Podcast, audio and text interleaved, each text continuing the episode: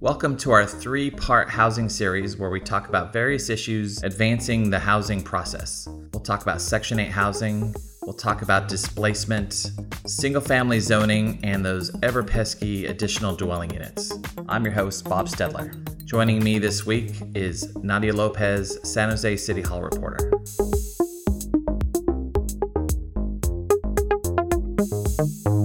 Nadia, welcome. Thanks. First up, we're going to talk about Section 8.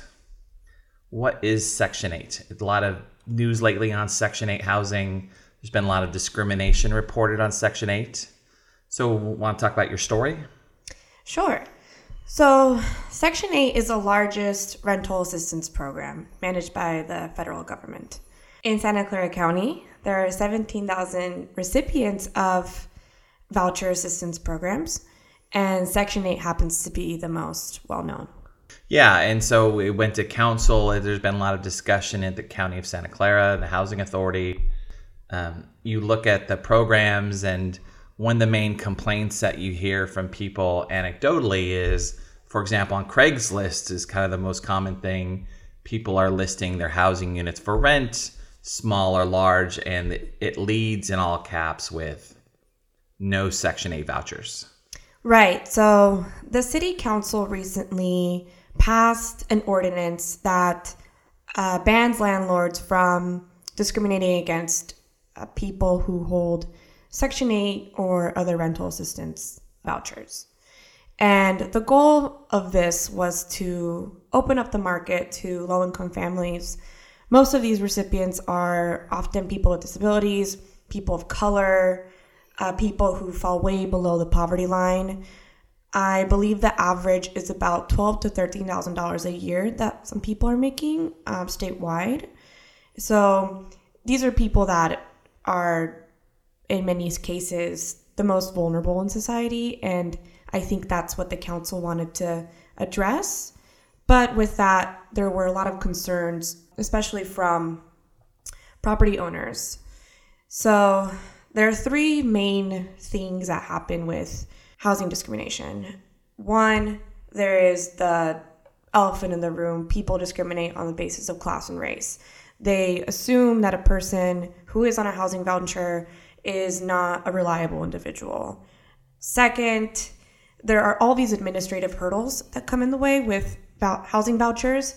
So, a individual who receives a housing voucher has to pay 30% of whatever they make, and the rest of it will be uh, paid directly to the landlord by a housing authority. In Santa Clara County, that is the Santa Clara County Housing Authority. But in order for a person to secure housing, at least in the private market, a landlord has to be inspected by the housing authority. This process could take anywhere between 27 days to two months. That's for potentially a, a person who wants to get someone in there right away a really long time that they go without, you know, receiving any kind of profit.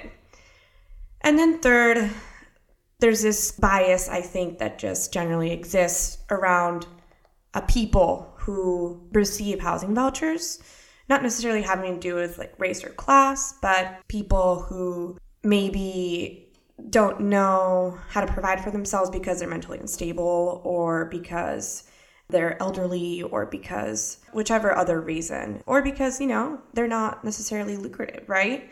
You're not getting the most bang for your buck as a property owner. So there are all these different things involved that make this ordinance, especially in San Jose, very controversial. Yeah, I think part of the interesting part of the discussion on council on the dais was the ability to cure or self cure if somebody's reported to be violating the ordinance. It was an interesting conversation from different factions or sometimes on the same side, a mild disagreement on if they get caught on this, can they have a cure period? Discussion with city attorney's office, can what how do we administer? and it was an interesting conversation about how would they administer this and that's why two council members decided to vote against it so council member sergio jimenez and council member raul peralez both decided to vote against it because there were two caveats to this being passed that the rest of the council agreed to. The first was a six month delay in enforcing the ordinance. The ordinance will be enacted September 26th, but this delay doesn't mean that, say, a landlord violates or actively or explicitly discriminates against someone by advertising no Section 8. This grace period will allow city officials and other advocates to better educate landlords and inform them of what the ordinance now says.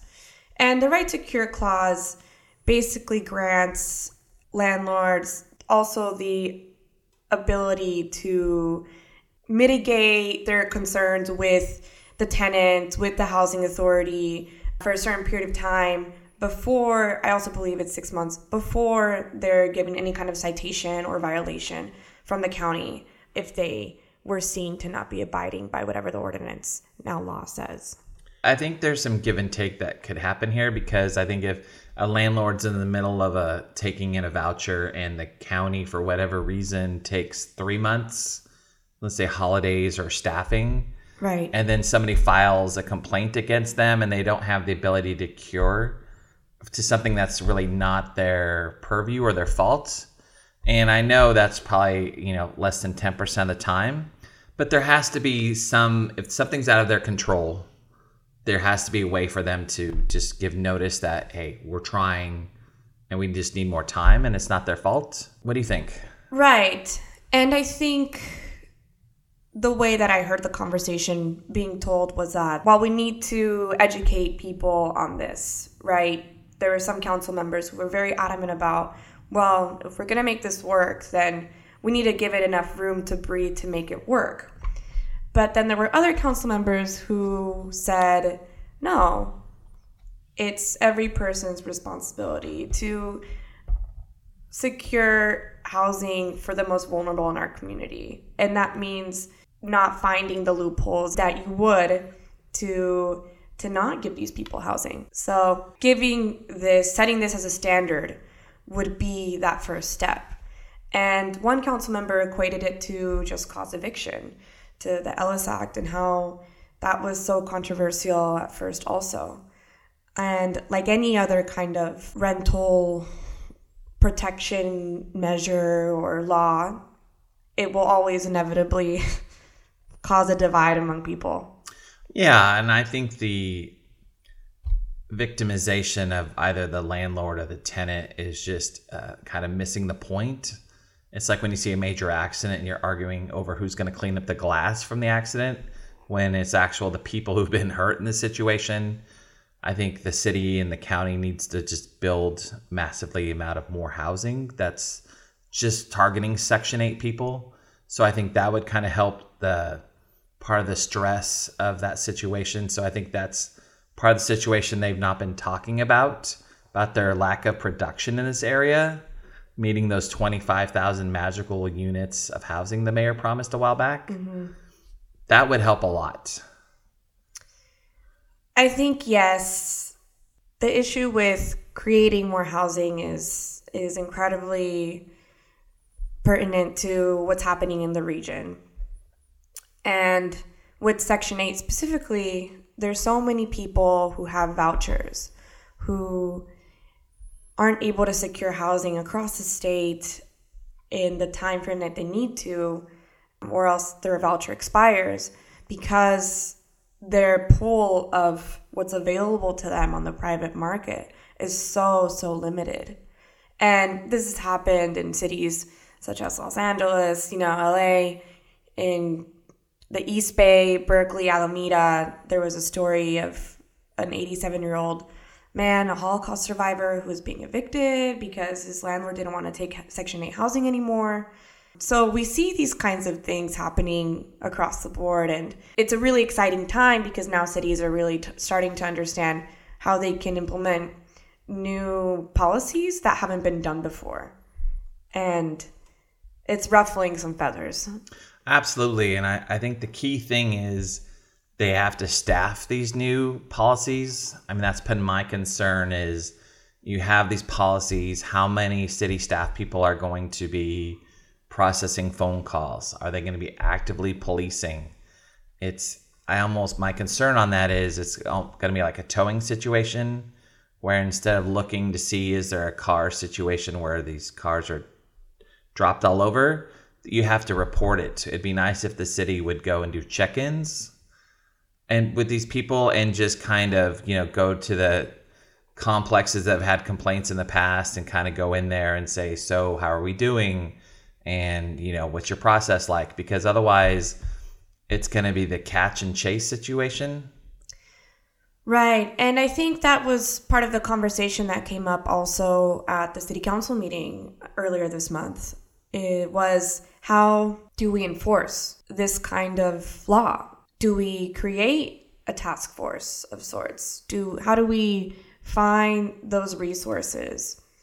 And I think these next 6 months in this trial period will be telling of of how the law exactly will play out. Absolutely, and I think we'll see how we'll see how the advocates on both sides kind of start to maneuver in this situation and see how they want to massage it. I think it was really I think the apartment association should have been more proactive when they kind of act like victims. This is being thrown on them. If they would have a good actor kind of policy for their association, I think they could have stemmed this off. But if they're not behaving and acting right, it's only going to get worse. Right. And the, from what I've heard from landlords, you have two different views on this. The first is, well, you know, at the beginning of the month, you're going to get a secured rent. Most of the rent is going to be paid. 70% of the rent is going to be paid. And that's always a check in your pocket. So, as a landlord, you have the ability to just accept that and say, well, that's great. I don't have to worry.